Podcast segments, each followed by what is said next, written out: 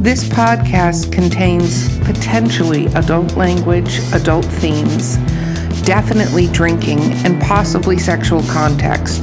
Listener discretion is advised.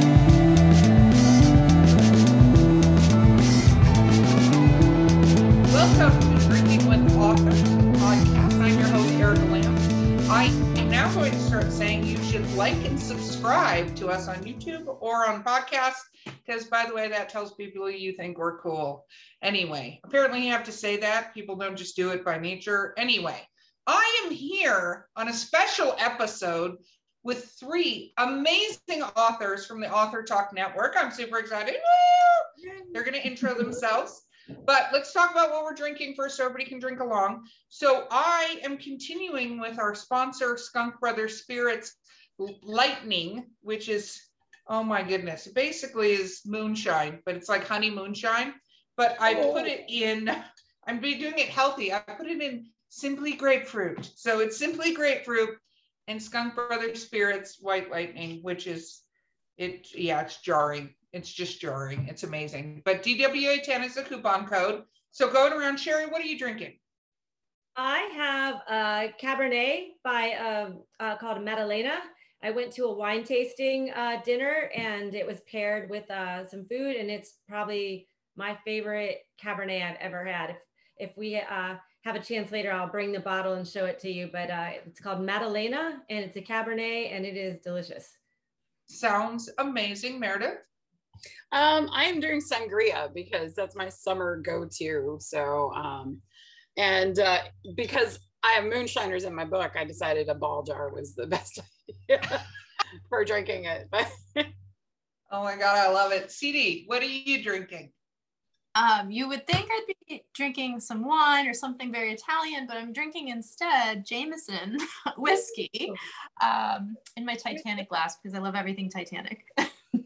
oh my gosh, that's I love I love whiskey. I'm a big fan of the whiskey. Okay, we're gonna start. I want you guys to introduce yourselves and what you write so people can get to know you. CD, do you mind going first? Sure. I write women's fiction. I have two books out. One just was released last week called The Visitor. The first one's The Difference that recently won three finalist awards in different contests. So I'm very excited.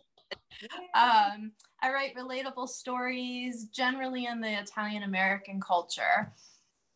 Very cool. Meredith, besides Moonshine, which uh, yeah. we've got to go into. Uh, well, I write folklore inspired fiction. So that can be um, multiple genres. I've done some historical fiction, um, some women's fiction that's not out yet.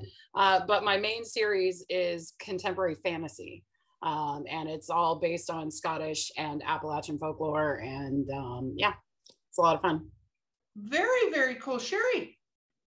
I also write women's fiction, and uh, my debut novel was called What's Left Untold. Uh, it's a USA Today bestseller, and it's a little bit different than some women's fiction because it's being referred to as a domestic noir because it's uh, got some dark elements uh, lots of twists, but a very controversial ending, which has made it a lot of fun to discuss with book clubs. Very cool. Domestic noir. I think that is literally the first time I've ever heard that phrase, ever. Yeah. yes. they just made it up for you. Wow. Okay, so you guys are part of Author Talk Network, which is a group of authors who've gotten together. And a huge part of that is sharing what you guys know with other authors, creating a huge community. Am I correct? Yes. Mm-hmm. Awesome. So let's talk about, which I think is amazing, by the way. Any this community, everybody should help everybody because wow, writing is hard. Um, so let's talk a little bit about what got you started to write a novel. And I'm going to pick on you first, Sherry. What made you decide to like, I'm going to put out a novel and be a USA bestseller and do that? Oh my gosh. Um, it didn't start out being something I set out to do. My background is in journalism and aviation, and I spent the first 10 years of my career as a pilot, a flight instructor, and a, a corporate co pilot. But after my kids were born, I had three kids in about four years. wow. That was, well that done. Was well done. so I, I kind of went back to my journalism background and did a lot of um, I know it's like we need a drink on that one.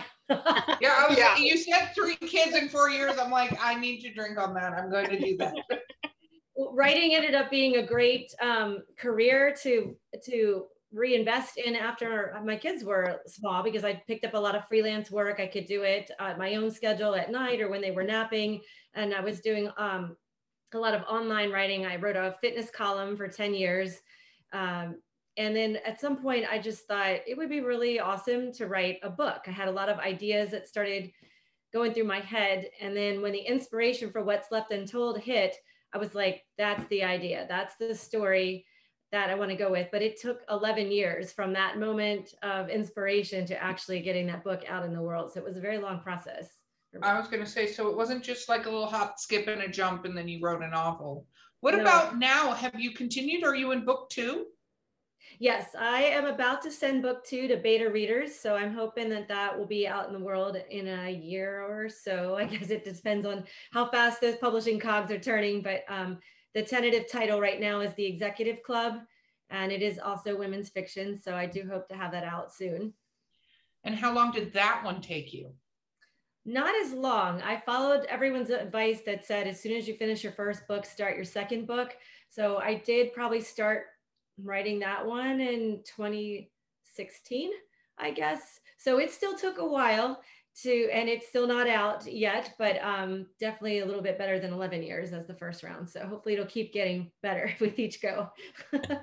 Very cool. Very cool. Yes. No. You, if you take 11 years to write every single novel, this you'll get like what six, seven out done, and then, yeah, no, no not good.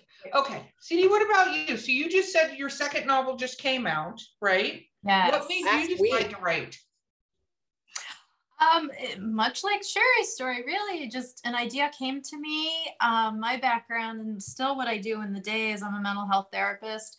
And so um, it, it, was just a hobby. It just started on the side and it grew and grew and grew. And um, it took about eight years for that first book the difference to come out. And um, but the second one much quicker i wrote it in the fall of 2020 for in three months and then took a little bit of a break and then um, edited and everything and it released last week so not too bad with that one very, very cool. What about book three then, my friend? Inquiring minds want to know. Yes, it's all planned out, but I haven't started writing it yet. I need a break.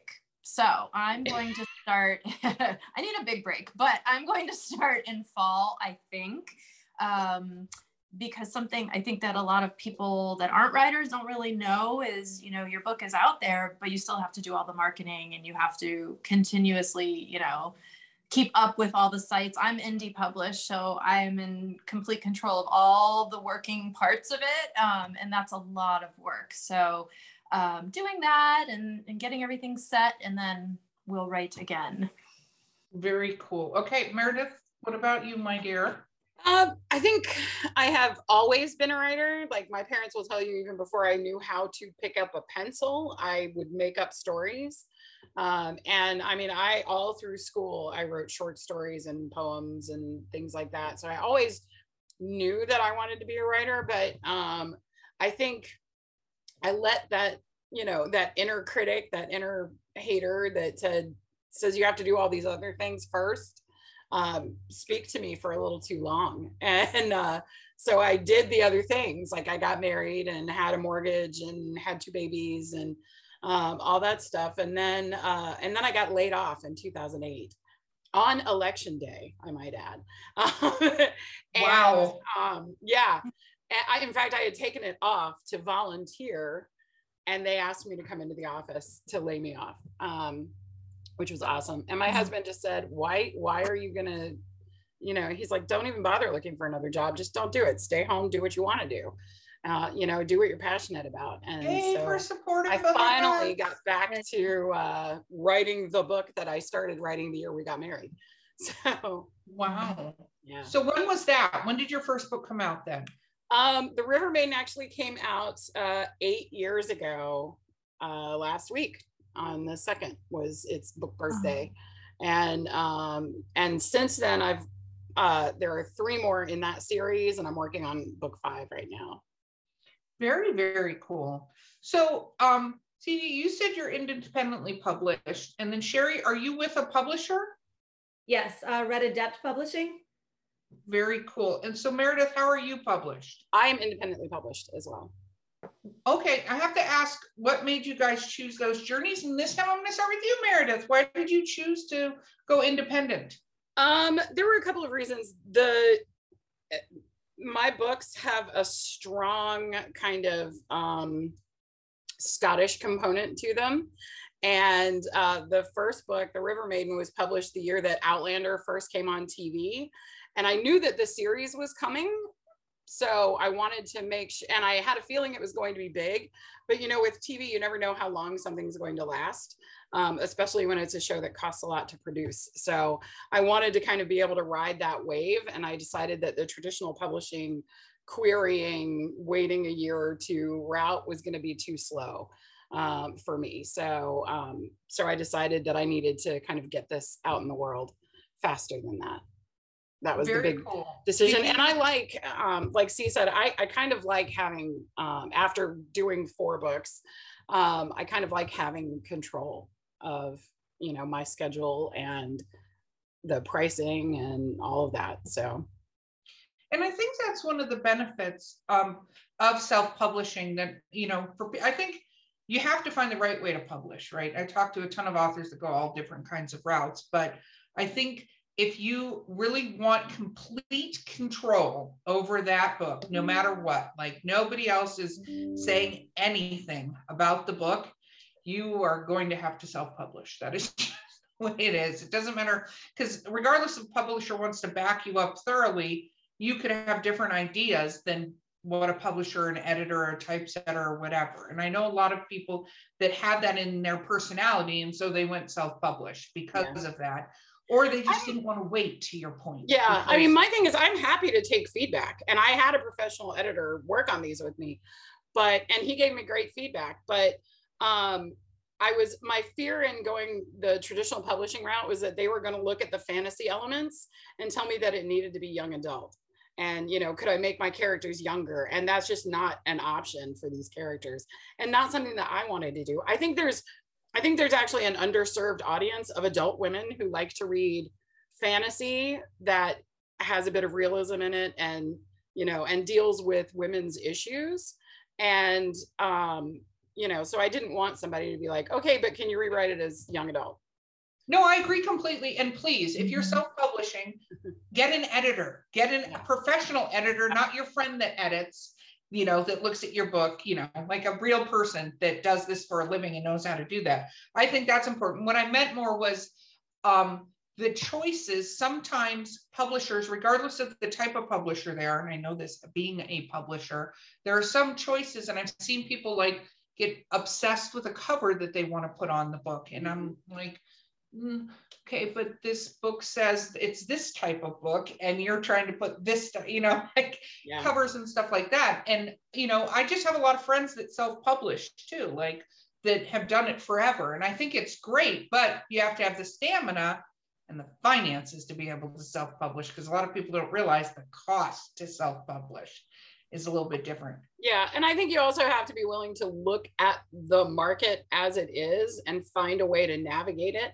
and sometimes that means sacrificing some of the things that you might want but you you know you have to be able to observe it and treat it like a business um, if you're going to be successful and do it for a long time Agreed. And I'm going to put this final one plug that I always say is if you are paying to publish, unless you're self-publishing because you're doing stuff, if you're paying a publisher to publish, that is not a real publisher. That is a vanity press. I do not care what kind of makeup and outfit they have on. They are still a vanity press. Do not do it. Okay. CD, what about you? Your publishing journey. I just have to say that because I literally in the last three days have had five stories from people that basically ended up in vanity presses, but they just put different clothing instead of just being upfront and going, it's this.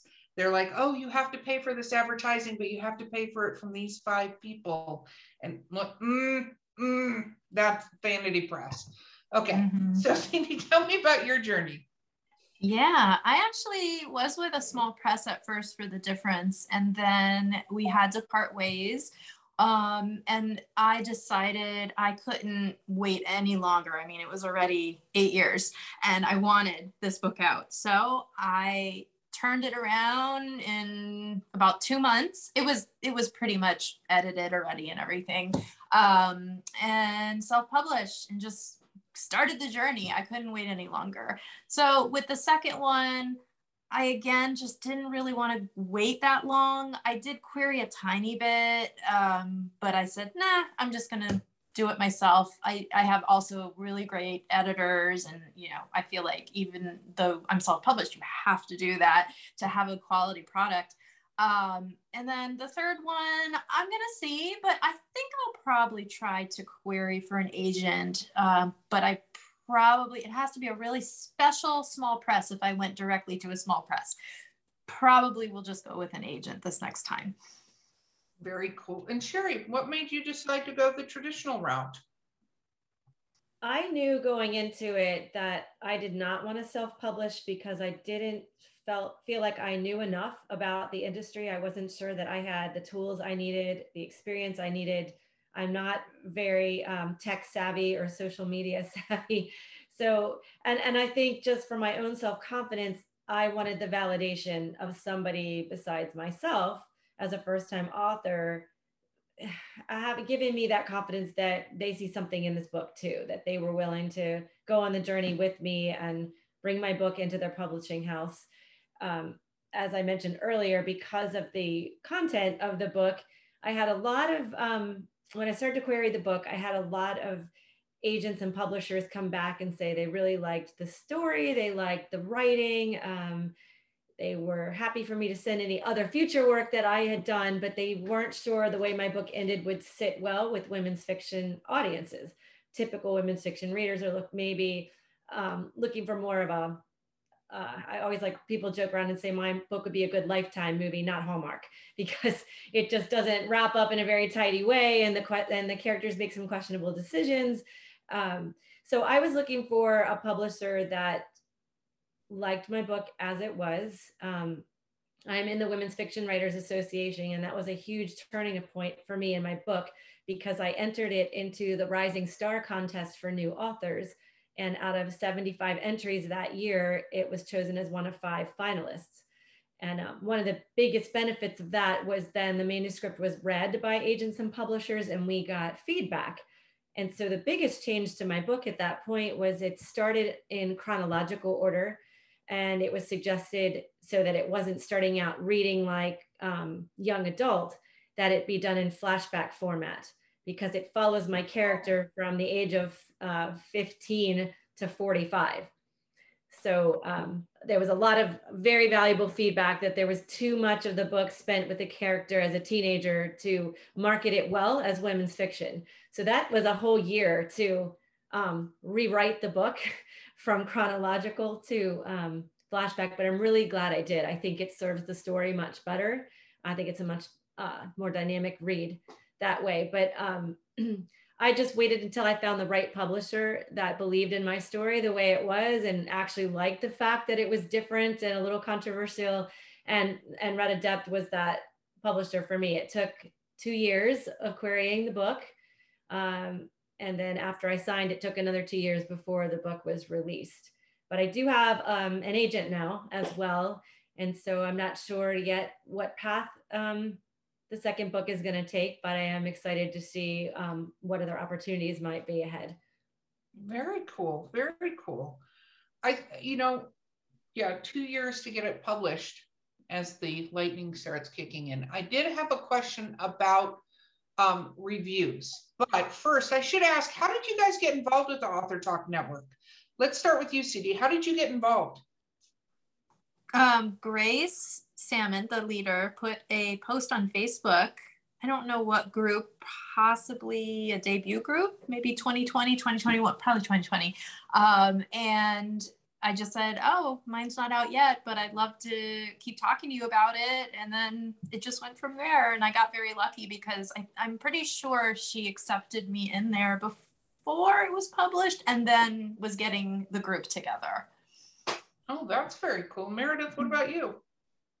Um, well, Grace and I, and now CD, are um, also tour guides for the Bookish Road Trip community. And so we, um, you know, I knew Grace through that. And uh, when she started, she sort of got this idea for Author Talk Network. Um, all of the tour guides got included um, happily because uh, we've all read each other's books and we all kind of support each other. So very cool. Sherry, how'd you get involved? I'll have to echo both of these two in saying that Grace was the one that really um, got me into this group as well. Um, I loved uh, I love being part of WFWA and the 2020 debuts group was awesome, but it was huge. Like they we had like hundreds of of authors debuting that year, and so um, I know coming out of it, I was looking for some other groups to get involved in, at least in the beginning, that were starting new or maybe starting a little smaller, so I could um, make connections a little better than trying. To, it's really difficult to try to support um, hundreds and hundreds of authors, um, just all across different genres and everything. So I know when uh, Grace first, you know, introduced me to this group, I was happy to jump in on the beginning and find different ways to support other authors. Very cool. Okay, I want to ask this question, then we're going to take a quick break. How did COVID affect your writing? And Sherry, I'll go back to you. How did COVID affect your writing? Because it, you know, for a lot of us, we are like, okay, we need more time at home and we're going to write more and do this, which was not the effect that this particular thing necessarily had. So, um, Sherry, what about you? Did, was it easier to write, harder to write? Where, where did you end up with that? Um, this is sort of for me a little bit of a two part question. I feel like I was more impacted by releasing my debut during uh, COVID because all of the in person events that I thought I would be able to do, and even some of the ones that were already scheduled, had to be quickly either, well, they, some of them were canceled outright, some of them switched to a virtual format.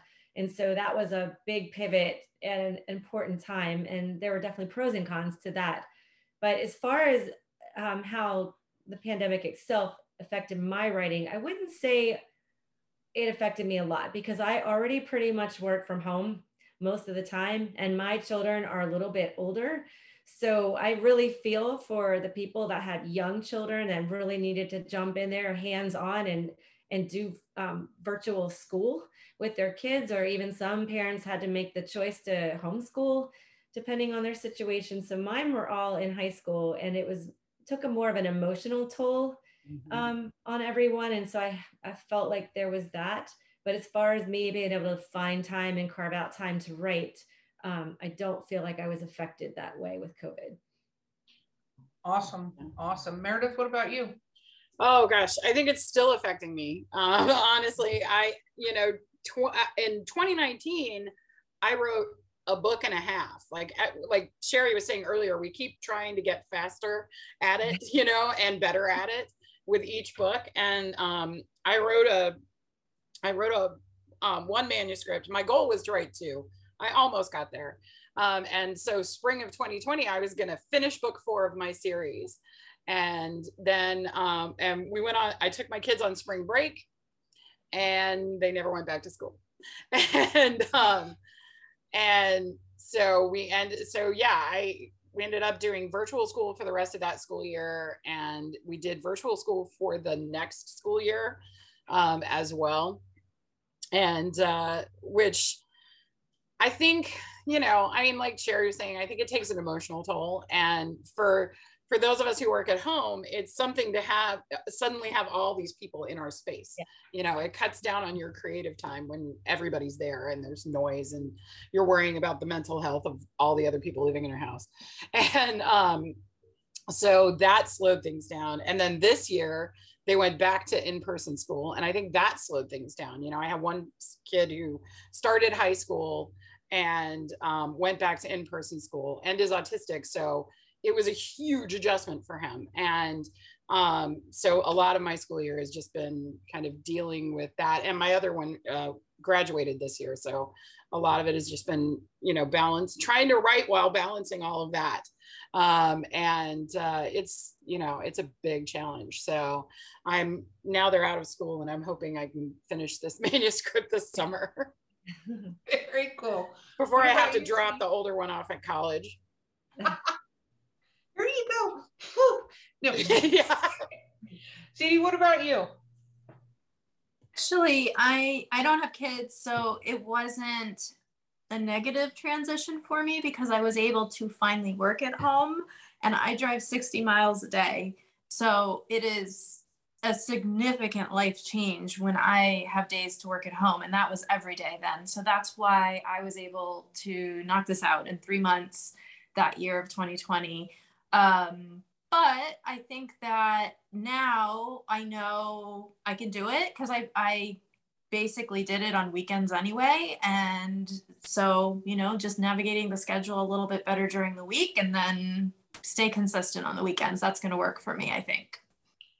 Very cool. Yeah, I saw something on LinkedIn today. Um, I, I used to do HR officially as of June 3rd. I now publisher and writer full time, which is amazing. Finally got to that point of my journey, but I used to do HR. And there was an article on LinkedIn about from a gentleman or a whatever uh, thing that he wrote about how much time he saved from commuting. Like how much time he got back in his week. And it was something, one of the things he listed is like number of events missed, zero, like how much money and time, and it was astronomical. How much money and time that you never used to think that you could not have to do. My husband commutes two hours one way every Oh. day. No. He works in Washington D.C. and he rides the train into work every day and um and home. So it's like four hours of his day. And sometimes he works on the train, but yeah, having him at home definitely improved his quality of life. He's really trying to push, you know, his work to let them work from home more often. Well, I think they should, as an HR person, for the record, everybody still maintain their productivity level. And if they don't, do the necessary steps because Yeah. somebody will maintain that productivity level to sit at home and not have to come in. Well, he's a government contractor, so there are other factors Oh, involved Oh. too. But yeah, Uh, I work for the state too, so it's very strict, but I am still working home a few days a week and I will take it. That's very cool. That's awesome. Okay, we're going to take a quick break and be right back with Drinking with Authors. Our sponsor today on Drinking with Authors is Skunk Brothers Spirits. Skunk Brothers Spirits was started by a family of disabled veterans focused on locally sourced quality distilled spirits. Their name was inspired by their pops, who was nicknamed Skunk. Skunk's father was a moonshiner in Oregon back when it wasn't exactly legal. Now the brothers are taking the family business legal with their Washington based team using their grandfather's Prohibition era moonshine recipe to bring small batch spirits to the gorge and beyond. From the moonshine corn whiskey to the apple pie brandy, all of their spirits are handmade in Washington. Believing they already have the best ingredients in the local community, they work with local farmers and suppliers to produce the highest quality spirits from scratch. You can find them on Facebook at Skunk Brothers and on Twitter at Skunk Bros Inc. Or visit their site www.skunkbrotherspirits.com and use coupon code DWA10 at checkout to reach 10% off your order. You can always also ask your local retailer to start stocking Skunk Brothers spirits. Regardless of how you get your hands on a bottle or two, grab a drink and don't forget to get skunked.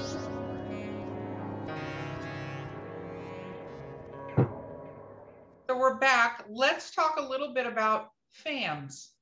I enjoy fans. So let's talk a little bit about our fan experience. CD, what was your fan experience?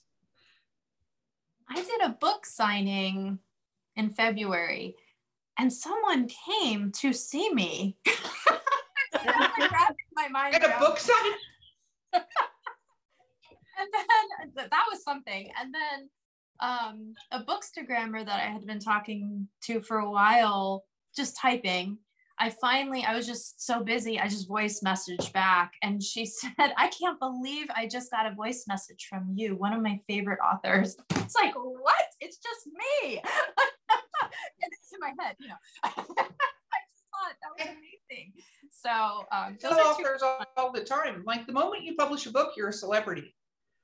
How big your celebrity gets depends on how much you do with it but I think Right. a lot of, especially authors, tend to be like, but but it's it's just a thing I do, and I'm so happy you showed up. Like people I've watched at conventions and stuff where they'll walk past the booth, and I'm like, hi, and when you make eye contact, they're like, they talk to me, you know. and I'm like, yeah, we're humans, we do that, but you're a celebrity. Somebody's going to enjoy your book and want to come out and meet you. That was you, you got a little fangirl moment. I like fangirl moments. It was What amazing. about you, Meredith?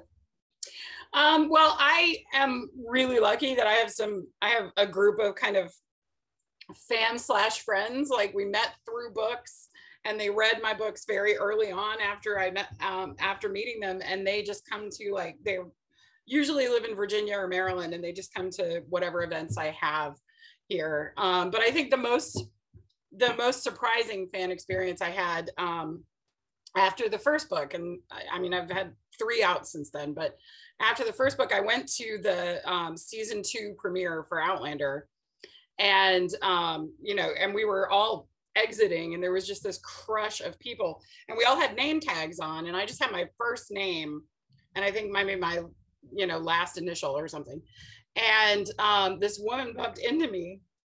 And she says, she's like, oh, excuse me. And then she looked at my name tag and she's like, are you Meredith Stoddard?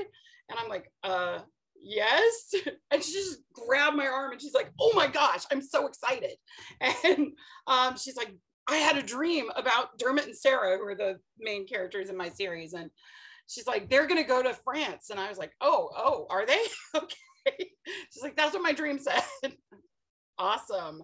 Oh, Um, and funny, uh, funnily enough, um, I'm writing book five starts in France, but um, not Uh-oh. because she told me that. Uber fan coming through.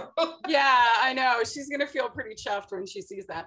But um, but and and you know, I still talk to her occasionally now, but um, those moments are like magic, you know, because you because you don't realize that you know this piece of yourself that you've thrown out into the world, you know, is actually reaching some people and they're getting excited about it. So it's always awesome. I, I agree, one thousand percent. What about you, Sherry?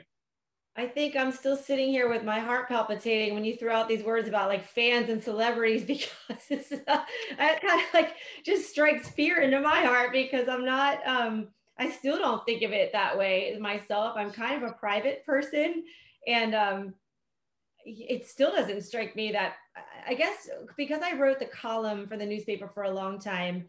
Uh, it's more of a local paper. I've had the experience of people recognizing me locally from that column.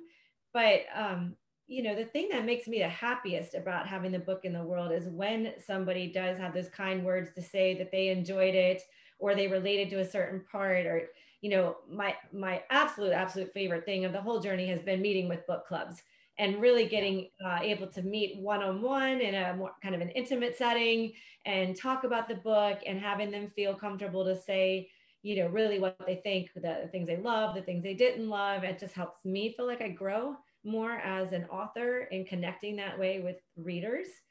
I think I've always just looked at it as feeling very fortunate to have people who support me rather than feeling like they're fans. I guess just, you know, friends and family and fellow authors and new readers that have just been so supportive, whether it's been leaving a positive review or saying kind things or um, hosting me on a, podcast or something like that, um, or inviting me to their book club. It's that just what makes me feel really good. And I just I feel like I get to be part of that experience and share the experience with them rather than I guess feeling like uh, thinking of myself as like a, a celebrity or having fans. Well, you are, and- wait till the fan, I call it fangirl, but it could be any gendered person comes running up and is so excited. Oh You should just prepare yourself for that because that eventually does happen. Uh, I was in the middle of a lecture when mine happened. I was teaching people something and I write under two names. And um, she literally turned and was like, Are you Dahlia Lance? And I'm like, Yes. And then I was continuing she's like, Oh my God. And just went into a whole thing. And it was, I was like, Oh, this is awkward. I'm in the middle of- there's people. thank you. You know, it's great, but it does eventually. You've hit somebody in the right place that that will happen because they get excited and think your character should go, you know, to France or something like that. But let's talk about the the reviews side. So Sherry, have, do you read your reviews? Not anymore so much. I I know there's so many people that I've advised not to read the reviews, and I appreciate that because I do believe that um, once the book went out into the world, it really wasn't my book anymore. It was the reader's book, and I had no more control really on what what happened at that point. I mean, I have con- some control in terms of marketing it or, you know, still trying to, to get it out into the view, but what people think of it or say about it um, is not in my control. And I think as with most things, some people will love it. Some people will hate it. It's not going to be everybody's cup of tea. And uh, I appreciate constructive criticism, I guess, but there are people out there that are just mean uh, and just say hurtful things um, that aren't really necessary or helpful, maybe.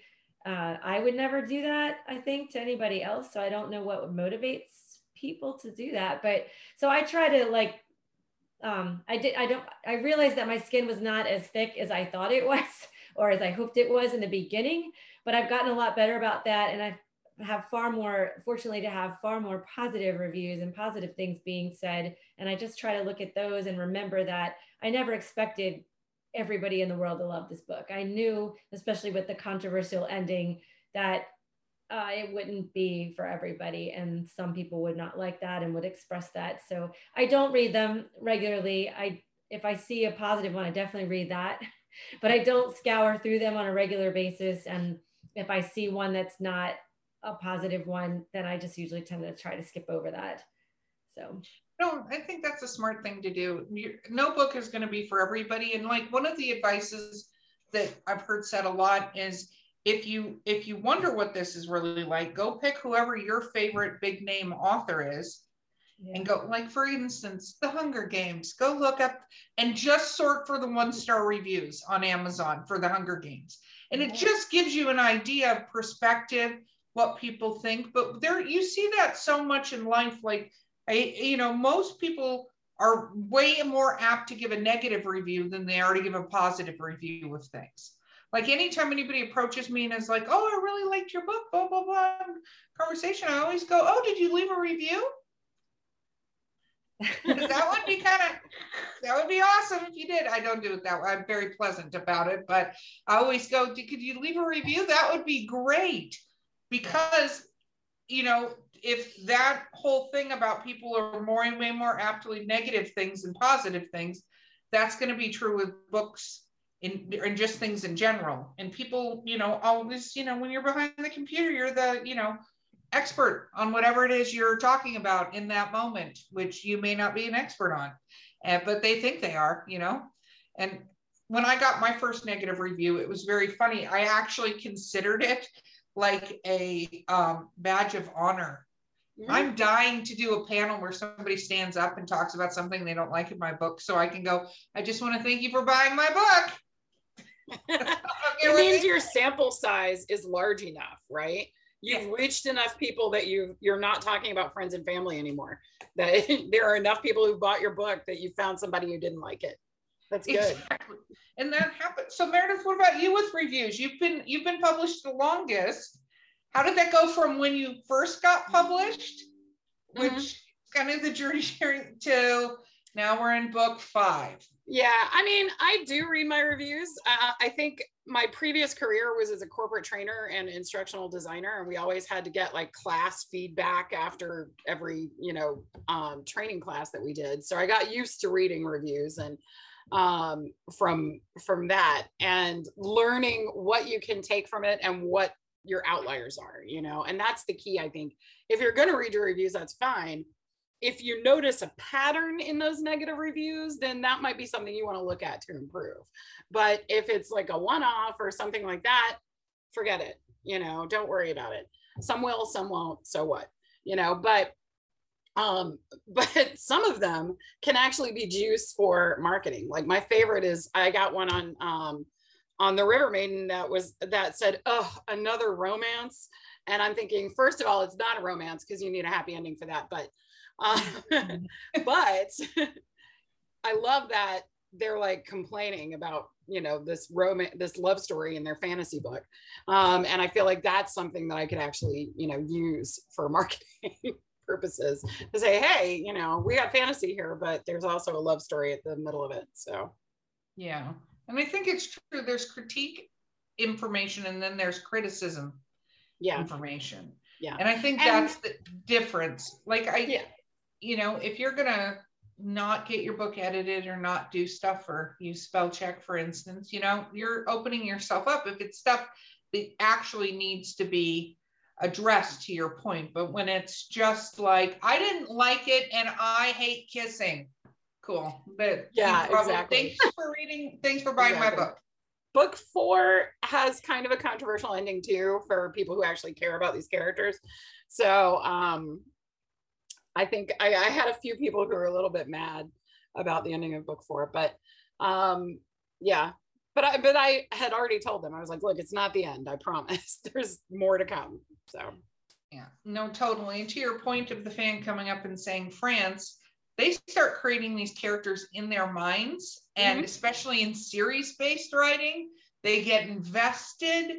You make a choice that they're like, you know, should have ended up with, you know, Edward versus Jacob and Yeah. just horrible or they do fan like you can a war. You can get a war going with your pants. Yeah. you know. Okay, CD, what about you? Reviews. Do you love them? Where where do we stand? I don't read them usually. It's been hard in this last week because I'm still uh, making sure that some of my ARC people have left reviews for this new book. And I'm like, oh my gosh, I have to look. Okay, okay. you know, like, I don't want to see anything else but like my ARC people. Um, and and I have no idea what they're gonna say even. But um, yeah, I don't I don't really want to look, but Meredith's making me think. So I don't know if I'll change my mind. You had some good points. um, and um, I think having someone, if you don't want to look, having someone to look for you and pull out some good lines is a good method. yeah. Um, and and I'm probably going to employ that at some point. Also spoilers because sometimes people will put spoilers in their reviews and if they're people that you know you can be like hey you know i really appreciate you writing that review but could you remove that one sentence because Yeah. it's kind of spoilery Oh, Yeah. those are my favorite reviews when they literally do the entire plot of the book in their review on Amazon. I, I especially love it when they don't put spoiler. I'm a firm believer if it's more than about two paragraphs of any sort of review for a book, one paragraph is perfect for me. Two paragraphs I'll accept. Beyond that, get off the computer, people.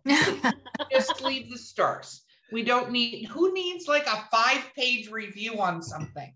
It's no, no. What I think is hilarious, my friend did this one time when we were sitting around drinking, and he started reading my reviews, and he's like, "They said this is the best book ever. It's spectacular. I love this. Four stars. like, Yeah. great. Love it. Love it. Love it. Four stars. Like, so I, or people I- who I- rate it and not leave a review like here's a one star i'm not going to tell you why right. Yeah. so a friend of mine, and I've said this on, on the podcast before because it's my favorite analogy ever for reviews.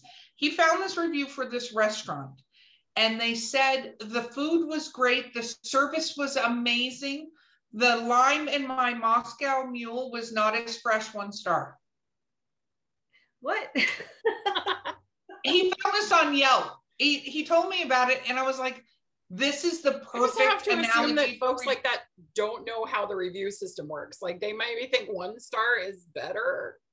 No, I don't think they that was the thought, but that's why one thing you you when it comes to reviews again, it is hard, especially when you've t- taken and you put so much heart and soul into something. It's kind of like if somebody hung up, you were a painter and you hung up a painting, and somebody walked up and was like, "Ugh, "I don't like this one," you know. It's it's not for them, but you can't help but almost feeling wounded that they didn't, you know, like like your painting. But um, I think it it really just depends on how you utilize the feedback. Um, you know, have you guys been at in-person events? I mean, like where you did a book signing CD, Meredith. I'm assuming before you were in in-person events, yes. Yes, And you, I have done have yeah. you been to an in-person event yet Yes, yes, where you're signing? yes. Okay, Yeah. perfect. So you guys know that people can walk up to you and say weird stuff too. It doesn't just have to be in you know what I mean? And and give you their their philosophy on your stuff, especially as you reach a broader and broader audience. It's just science that the number mm-hmm. the percentage of crazy people goes up you know for the number of fans you have like a lot of people don't realize it but you know i used to say you know, if you have 5% crazy at 100, that's only five people. That's kind of manageable. But a thousand, that's 50 people. That's not, that's not 50 crazy people. It's not as manageable. Like, oh. so you're, you're going to have that, but then you're also going to have all the fans that just are absolutely waiting for that next book to come out. Do you guys pre put your books on pre-order? I I did to get a link. Yeah. I do, um, but I wait until it's ready, like until I'm like in the final stages. Like I'll put it on for a two weeks to a month, but not Mhm. until I'm sure it's ready. Like I'm not one of those authors that puts it out like six months before. I'll tell you, three month is a sweet spot. I'm just letting you know. Three months, huh? Order three month is the sweet spot for pre-orders and ranking jumps. Wow. I don't know why. This is just just a little tidbit takeaway magic ball. Three months. Three Okay. months is not too long for the person to completely forget that they did this, but it's also enough time to ramp up. So you skyrocket up that list on the day your thing is released. Good to know. Well, It's yeah, it's you know, pre-orders. Pre-orders are wonderful. They're awesome. Okay, so let's talk about your guys' writing environments. And I'm going to start with you, CD. What is your writing environment like? Well, the room I'm in right now has I'm on a desk and I could close a door, so this is great. Um, I wrote basically first one here in two houses, but same desk. Um, and then I have an art room that I created, and that one's all open. So if there's not too much noise going on, or if it's something that I can tune out, I'll write in there. And that's really where I wrote The Visitor, the second book. So, do you have music? Mm-mm. No, I can't work with music. Editing is fine for either spa music or just like new age music or something with, you know, definitely without lyrics. Um, but I'm such a musical person that I can't, I, would be singing the songs I want to play or something. Can, can you write around other people? Like, can you go to a cafe and write? I don't think so. I'm a extreme introvert. I don't think that would work for me. Um, I'd be probably self-conscious. I'd be like, are they looking at me? What's happening? I too distracted by the noises. I can't. Yeah. What about you, Meredith? Um, I have a shed in my backyard. This is where I am now. Is it a she shed? It's a she Yes. shed. Yep, it is. Um, and uh, we built it right before the plague hit. So um, literally like January and February of 2020. So just in time. Um, and uh, yeah, this is, um, I do a lot of things here. So a lot of businessy things. Sometimes I still go out to cafes to write because I can get away from, you know, any of the distractions of like, oh, I need to send that email or, you know, do this other thing. Um, but, uh, but yeah, I love my shed and I built a garden um, in between the house and the shed. So I have a very nice walk to work. Nice. Very cool. Sherry. Oh wait, music. Do you listen to music? Um, well, my main character is an ethnomusicologist, so I kind of have to. um, but I make playlists for uh, different relationships, different you know moods and um, characters and stuff like that. So yeah, I, I listen to music a lot. Do you post those playlists? I do actually. Yeah, I have. Um, I they're on Spotify, so I usually when the book is released, if it's a new playlist for that book, I'll usually share it on Spotify. That's my very, readers. very cool. What about you, Sherry? Uh, my writing environment changes seasonally, I think. Um, in, in, the summer, I like to sit outside. Um, I've got this great um, table on my back deck um, with an umbrella. And so I, I'll put that umbrella up and sit outside in the shade. And I love to be outside. And in the winter, I'm usually at my desk um, with a candle and cup of coffee and that's really important. The coffee is key. I don't think i write without coffee ever. Like uh, um, and i do go to a cafe sometimes but i have to sort of know. I've tried it out. I'm i can't if it's noisy if there's loud conversation if there's kids yelling um, i cannot write at all. I i did write almost my whole first book with uh, classical piano music i did like having music but like CD said, it, can't have lyrics. It could be acoustic, it could be new age, um, but classical piano was my favorite uh, for writing my book. And I do have a playlist. So speaking of music, I have a whole fun 80s playlist. Every song on my playlist on Spotify was directly referenced in the book or the group was alluded to or it ties in with a theme. Like I put, I think it's Bonnie Raitt, let's give them something to talk about just because I thought that really played into the controversy with my with my book. So, but yeah, so I can have music without lyrics and I just need to protect find a space of time that is a few hours long without interruption. So if I have that, then I'm usually good. Very cool. Okay. So because we're we don't do rapid fire with this one, I'm going to ask you some rapid fire questions though that we ask. Normally, we're much, much drunker by this point. So we're going to wing it. CD, what is your favorite book of all time? The Great Gatsby. Why?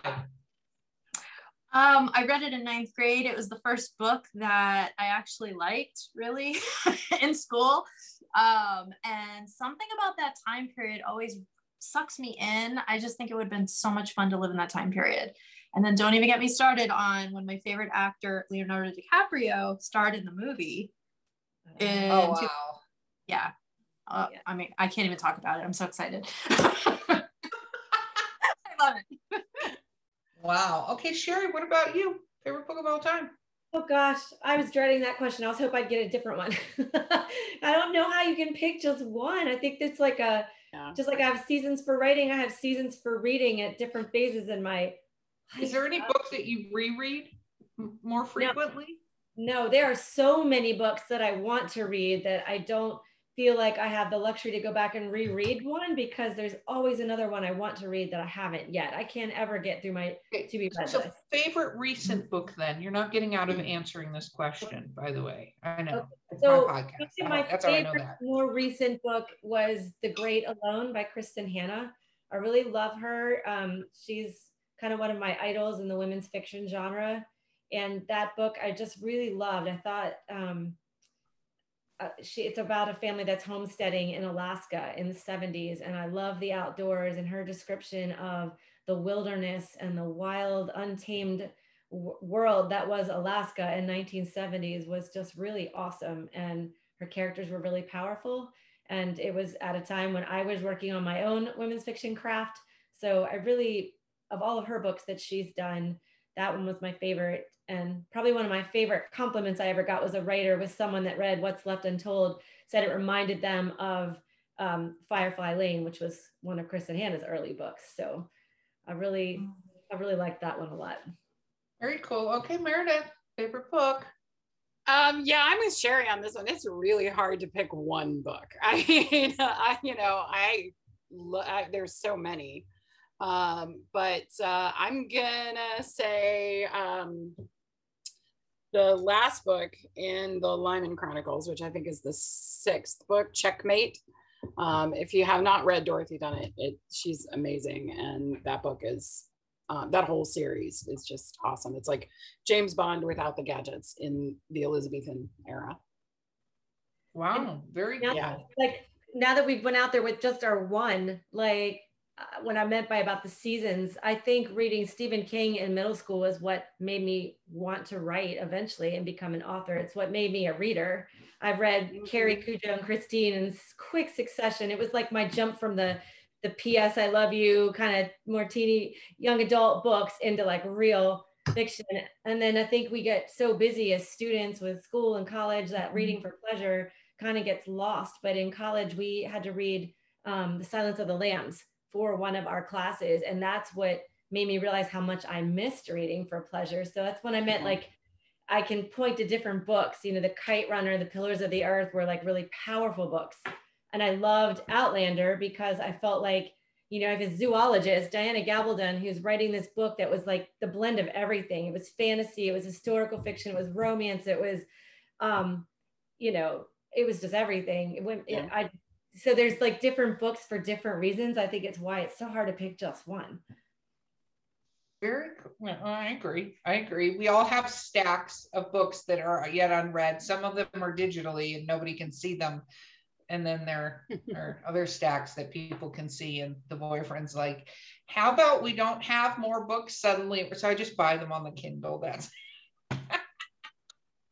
he's like, You're not reading them. You got five stacks. And I'm like, No, I am.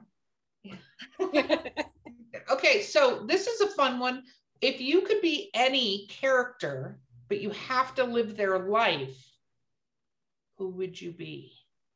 Meredith, you're going to go under the character of ours or any character? Any character in any book, but you have to have their life. Oh, wow. Um, That's harsh. Ooh. That's really hard. Well, the characters wouldn't have gotten to where they are if they didn't have their life. So yeah. I'm looking at my bookshelf. Yeah. What's that? I'm looking at my books. yeah, I know. I'm like, I don't know. I mean, do I choose excitement or do I choose what I think would be, you know, better for me? And I can't even remember the character's name. What was uh, um in uh, the Winter Sea, Susanna Kearsley's uh, book. The main character there, she's a writer, and she just goes and like lives in the places where she's writing a book about so like she goes to you know scotland and lives there for a bit writes a book moves on to france or wherever um yeah i think that sounds like uh like my speed yeah. okay C- cd what about you I love Sophie Kinsella's The Shopaholic series and her main character, Becky Bloomwood. The last name it's like she got married. I can't remember which is the married name. Anyway i i just think she's hilarious and she's lived in all these different cities and she has a fabulous life. I think it'd be fun to be her. Very good sherry? Oof. okay i would love to think of a character that's like traveling all around the world and like but i can't off the top of my head so i'm going back to outlander which is going to be a bold choice because you know, that Sassenach, you know, the character Claire leaves her life and goes back to, you know, ends up in Scotland, 1700 something Scotland. And that has to be a lot of hardship. But I'm going to go with that because I love history. And I often like see an old house or something and wish I could be a fly on the wall or live a moment of time in that exact moment of history. Like I wish I could experience what that was like. Um, and so if you could pick where i mean i know she didn't get to pick she stumbled through those stones and ended where she did but to be able to go back in time and actually experience that and then because she did have a choice later to make the choice to give up what would have been her modern conveniences to go back to a harder way to live but she did it for love you know to be able to make that choice to give up the life she had to follow her true love i mean that would be amazing to be able to do that. So I'm I'm going with that. I'm going to be Claire in Outlander. I like it. I like it. Okay. This is a fun one. What is uh your a favorite book to movie or TV show? One that you think they did they you know they're never going to get the book 100% but you you were happy knowing the book to the the TV show or movie. CD? The Devil Wears Prada. I love that movie and the book was just okay to me. Um, and so I I don't disagree with you. I actually saw the the movie before the, I read the book, and I did not like the character, the the lead. You know, the mm-hmm. I liked her much better in the movie than I did in the book. Sorry, yeah. guys, I'm having computer issues. My battery is running low. So if I drop out, that's why. That's okay. Then answer real quick, Meredith. What is your favorite move, book to movie or TV show? Um, I'm gonna get real specific and say season two of Outlander. Season one was okay, uh, or pretty good. Season two was amazing, and I don't even like like that is not my least favorite book of that series, but um, but yeah, season two of Outlander was amazing. Um, they sort of went downhill till season four, and then season five picks up again, getting better. But um, I'm kind of a super fan when it goes to Outlander, so. You went to a premiere. I feel that. I feel Yeah. that. What about you, Sherry?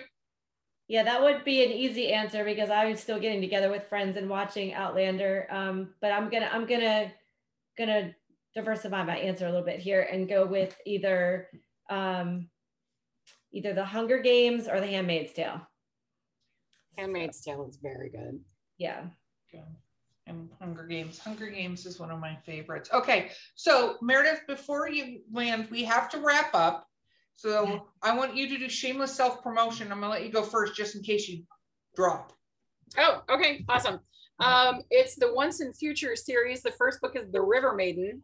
Um, and uh, if you're into ebooks, it's only 99 cents where most ebooks are sold. Um, but it is all about a folklorist who goes to trace a song that her grandmother taught her when she was a little girl. And in doing so, ends up uncovering a lot of family drama and um, gets mixed up with some 20th century neo Jacobites and uh, all kinds of mysterious things. Wow. And how do people find you? You have a website, newsletter? I- I'm hoping yes. Yes, I am uh, at meredithstoddard.com. I'm MR Stoddard on Instagram and TikTok, um, and also on Twitter. So Very, very cool. CD, what about you?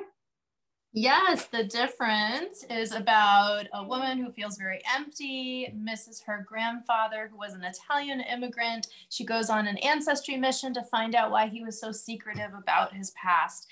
Meanwhile, trying to help herself um, not be falling into depression and trying to help her relationship with her boyfriend that's falling apart.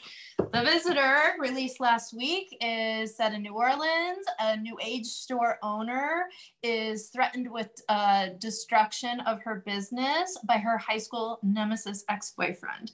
And um, she needs help from a mystical customer and also needs to learn to trust her community and accept help from other people. Very cool. And website and stuff? Yes, cdangeloauthor.com. And I'm on all the, the social media platforms I can think of Instagram, Twitter, Facebook, all of it. Very cool. Sherry. Okay. Um, my USA Today bestseller, What's Left Untold, um, warns that every secret has its price. And it's about a woman who reunites with her estranged best friend and uncovers a devastating secret that threatens to destroy the life she's built with her husband and daughters. Um, so cool. it has some surprise twists, a controversial ending, uh, and it's written in in flashback format. It follows the character Anna, the main character Anna, from the age of 15 to 45. So it spans 30 years in her life. Uh, the book is mostly set in Maryland, but they do have a couple field trips. I'd say a cameo to Ohio, um, Gulf Shores, Alabama. trying to think if they go anywhere else, but all within the U.S. Um, I am on social media. As I mentioned earlier, I'm not too super tech savvy. I do try to keep my website up to date as much as I can. Uh, it's sherrylimecooler.com, but I am more active on social media. I have a Facebook author page and I'm also on Instagram. I do have Twitter. I'm not as active on that. So I really enjoy connecting with readers on um, Facebook through my website um, and through Instagram. Very, very cool. It has been amazing having this episode with you guys. You guys are so awesome. Thank you so Thank much you. for being here with me today. Thank you. Yes. yeah, this has been this- fun. Yes. And uh, reach out to see if you want to do individual episodes. We know it's more fun. Shots! Just kidding. You don't have to do that. Yeah. Cheers, for sure. Good option. Good option. Here's to you. Thank you. Good guys. Cheers for coming up. Okay, guys, this is oh, this is already coming in. Lightning. Um, this has been Drinking with Authors. I've been your host, Erica Lance. My guests have been from the Author Talk Network, which is amazing. We'll, of course, share all their information on the socials. Um, our sponsor today is Skunk Brothers Spirits, DWA 10 Don't forget to like and subscribe, and we will see you guys next time.